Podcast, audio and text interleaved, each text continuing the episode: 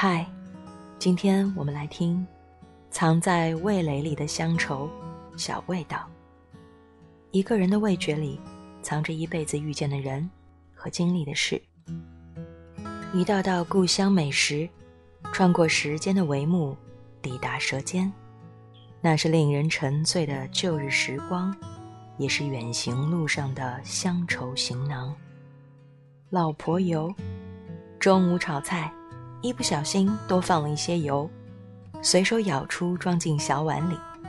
这样的油，父亲叫它“老婆油”。这个词是过去东北家庭中流行的老话，现在没有几个人知道。有一次做好菜，父亲放了一勺熟油，我问为什么叫“老婆油”，他回答是好看，给人一种实在和热情的感觉。我想，创这个词的人一定胖墩墩，个子不高，长一脸幽默相。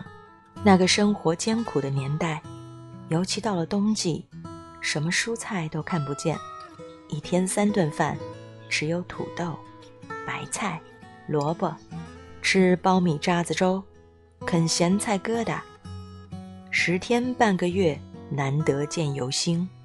学校旁边。有个叫向阳红的综合商店，长长的一排平房，中间由一扇大门，隔成南北两区。北区卖蔬菜，南区卖日常生活用品，火柴、酱油、陈醋、洋辣，也卖猪肉。买肉需凭票，每次都要先看肉肥不肥，太瘦了不能买。买回的肥肉舍不得吃，主要是为了喝油梭子。人们又叫它油滋了。把肥肉切块入锅中干喝，可逼出所有的油，肉变得干瘪焦黄。碗里倒入一点酱油，热干肉放进酱油里，冷热相遇，发出滋的一声。其名便得此处。喝出的荤油装在小坛子里，凝固成白色膏状。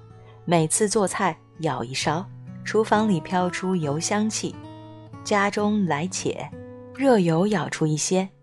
菜好后浇上一勺老婆油，满菜飘出油花儿，只是为了好看，诱人食欲，显示主人好客不吝啬。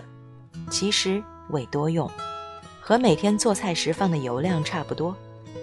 老婆油就是浮油，可以显得像是放了很多的油。老婆油对于我是个情节，一碰上东北老乡，便打听老婆油的前因后果。老一点的人知道，年轻的根本没有听说过。有一天中午做菜，油倒多了，弄出一些老婆油。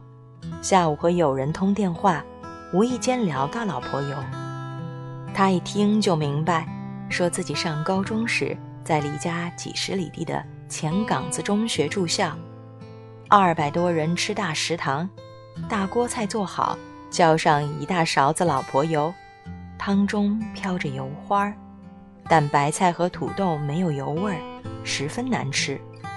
现在我家的灶台上。经常放一只碗，里面盛放着老婆油，做好后放一点儿，如同一种仪式，习性总是不好改掉。现在生活质量高，食用油不缺，老婆油退出历史的舞台。这个词的消失，就像一个时代的结束。